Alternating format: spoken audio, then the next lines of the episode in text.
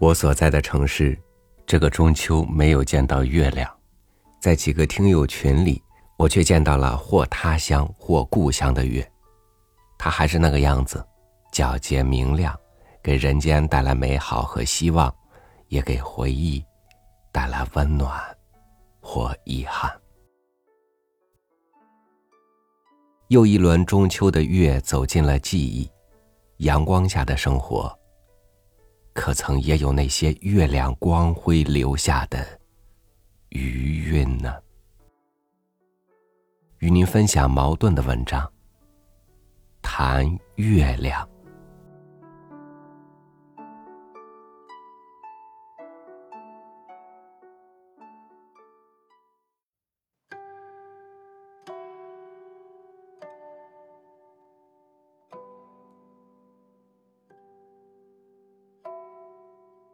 不知道什么原因，我跟月亮的感情不好。我也在月亮底下走过，我只觉得那月亮的冷森森的白光，反而把凹凸不平的地面幻化为一片模糊虚伪的光华，引人去上当。我只觉得那月亮的。好像温情似的淡光，反而把黑暗潜藏着的一切丑相幻化为神秘的美，叫人忘记了提防。月亮是一个大骗子，我这样想。我也曾对着弯弯的新月仔细看望。我从没觉得这残缺的一钩儿有那么美。我也照着诗人们的说法，把这弯弯的月牙儿比作美人的眉毛，可是愈比愈不像。我倒看出来，这一钩的冷光，正好像是一把磨得锋快的杀人的钢刀。我又常常望着一轮满月，我见过他装腔作势的往浮云中间躲，我也见过他像一个白痴人的脸孔，只管冷冷的、呆木的朝着我瞧。什么广寒宫，什么嫦娥，这一类缥缈的神话，我永远联想不起来。我只觉得它是一个死了的东西。然而他偏不肯安分，他偏要借光来欺骗漫漫长夜中的人们，使他们沉醉于空虚的满足、神秘的幻想。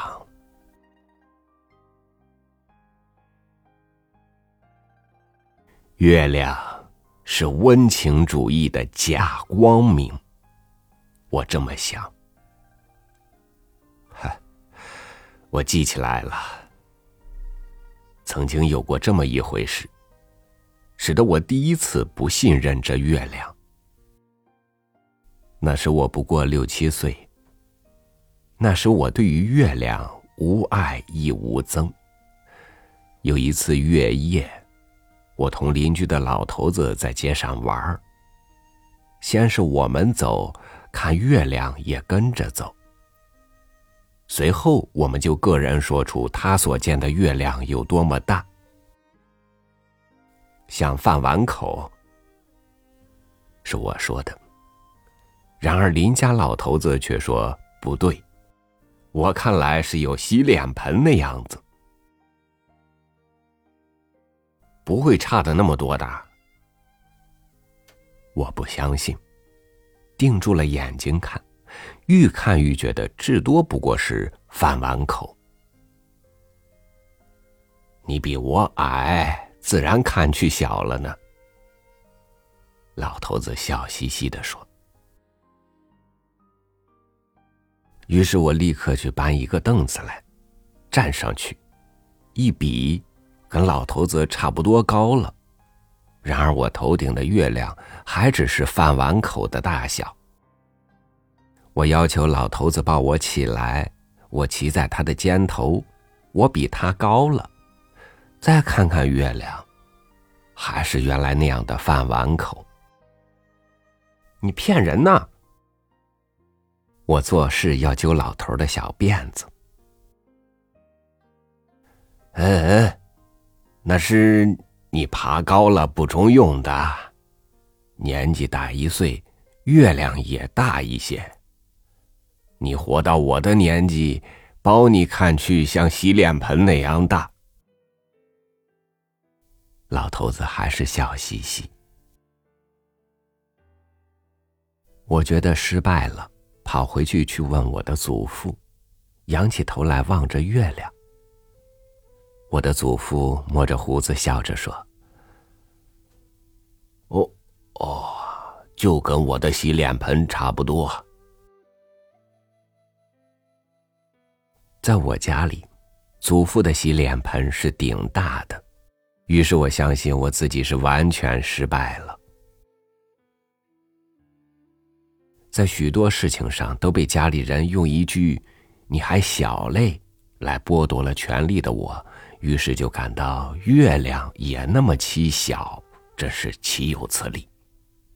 月亮在那时候就跟我有了仇。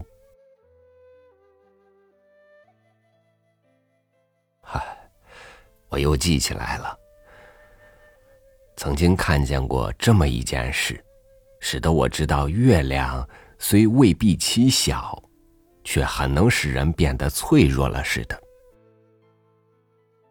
这件事离开我同邻舍老头子比月亮大小的时候，总有十多年了。那时我跟月亮又回到了无恩无仇的光景。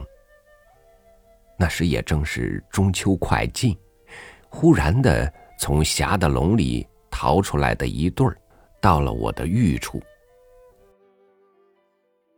大家都是总角之交。我得尽东道之谊，而且我还得居间办理善后。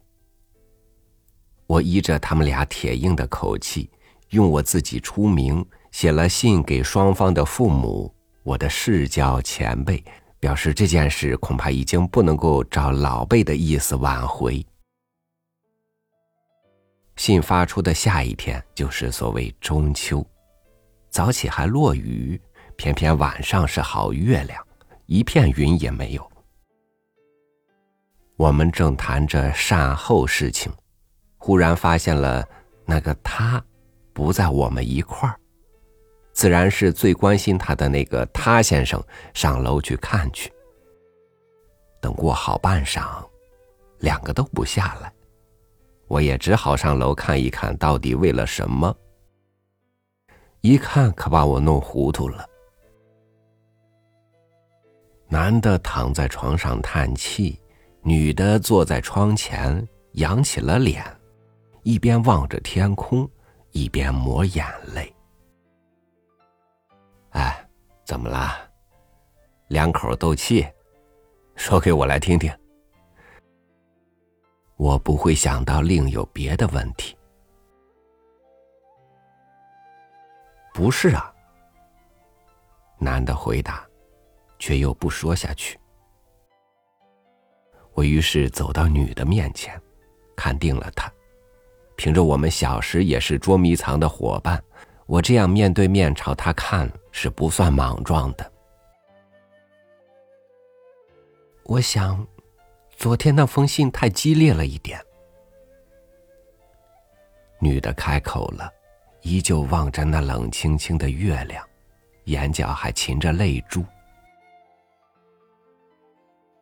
还是，我想，还是我回家去，当面跟爸爸妈妈办交涉，慢慢解决。将来他跟我爸爸妈妈也有见面之余地。我耳朵里轰的响了一声。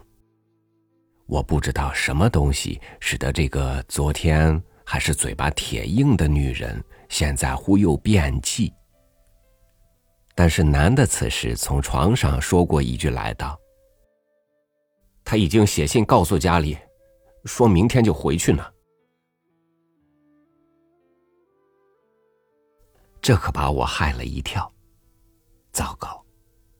我昨天全权代表似的写出两封信，今天却就取消了我的资格，那不是应着家乡人们一句话：“什么都是好管闲事闹出来的。”那时我的脸色一定难看得很，女的也一定看到我心里。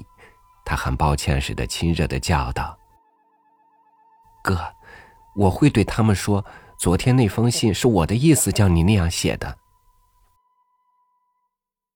那个只好随他去，反正我的多事是早已出名的。我苦笑着说，盯住了女的面孔。月亮光照在她脸上，这脸现在有几分放心了的神气。忽然，她低了头，手捂住了脸，就像闷在瓮里似的，声音说。我放不下妈妈。今天是中秋，往常在家里，妈给我……我不愿再听下去，我全都明白了。是这月亮，水样的、猫一样的月光，勾起了这位女人的想家的心，把她变得脆弱些。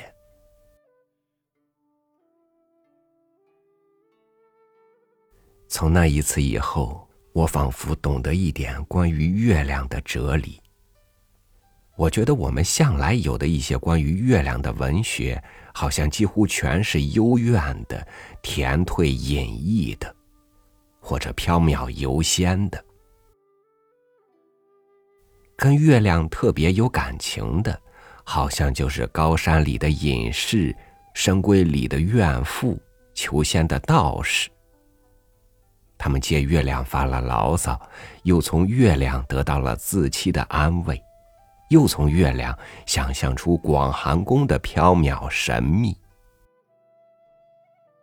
读几句书的人，平时不知不觉熏染了这种月亮的教育，临到紧要关头，就会发生影响。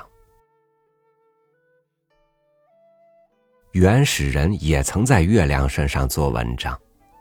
就是关于月亮的神话。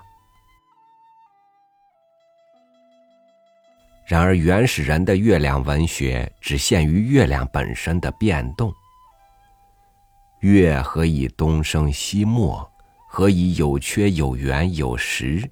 原始人都给了非科学的解释，至多亦不过想象月亮是太阳的老婆，或者是姊妹。或者是人间的英雄逃上天去罢了，而且他们从不把月亮看成幽怨闲适缥缈的对象。不，现代现代澳洲的土人反而从月亮的圆缺创造了奋斗的故事。这跟我们以前的文人在月亮有圆缺上头悟出恬淡知足的处世哲学相比起来。差得多么远呢？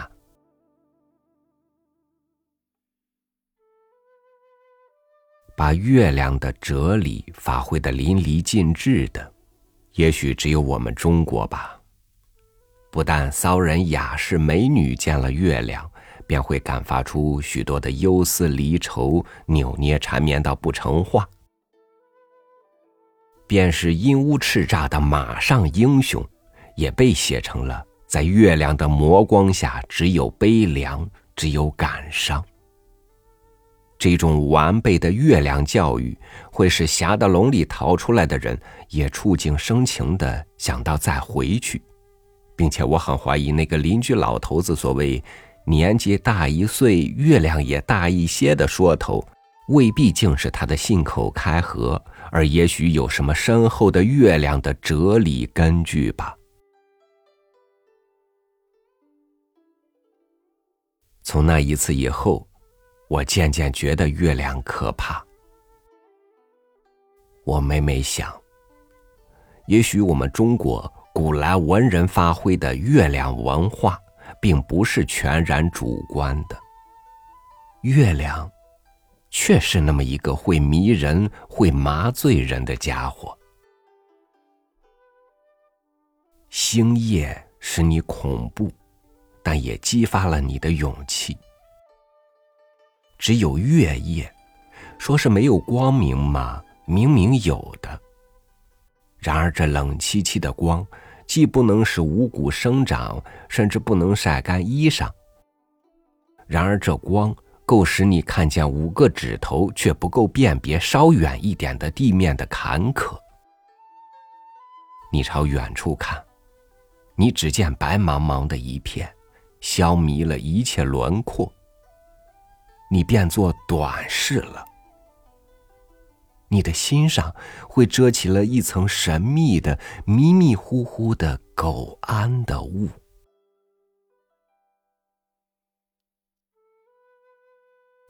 人在暴风雨中也许要站立，但人的精神不会松懈，只有紧张。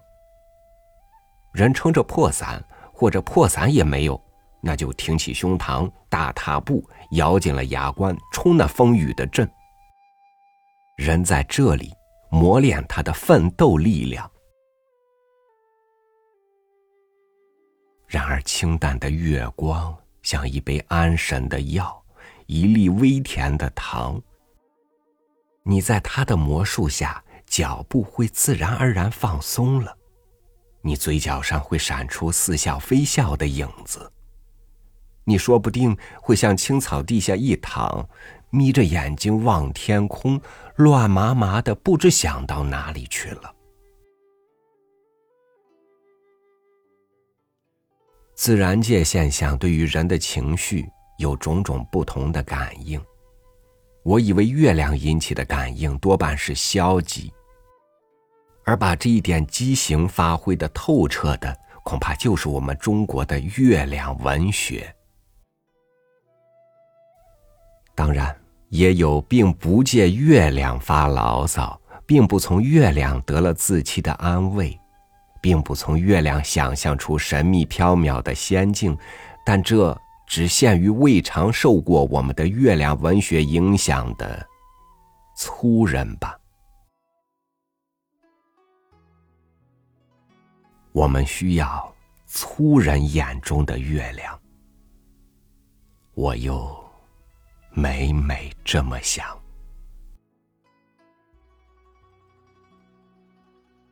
一九三四年中秋后。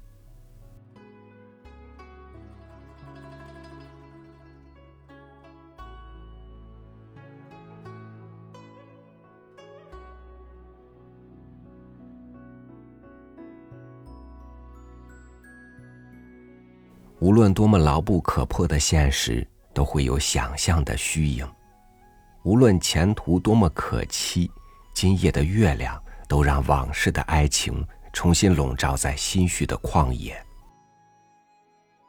晴也好，雨也罢，日暮西山后，月亮的悲伤要来就让它来吧，因为太阳在一觉之后也会重新升起。感谢您收听我的分享，我是超宇，祝您晚安，明天见。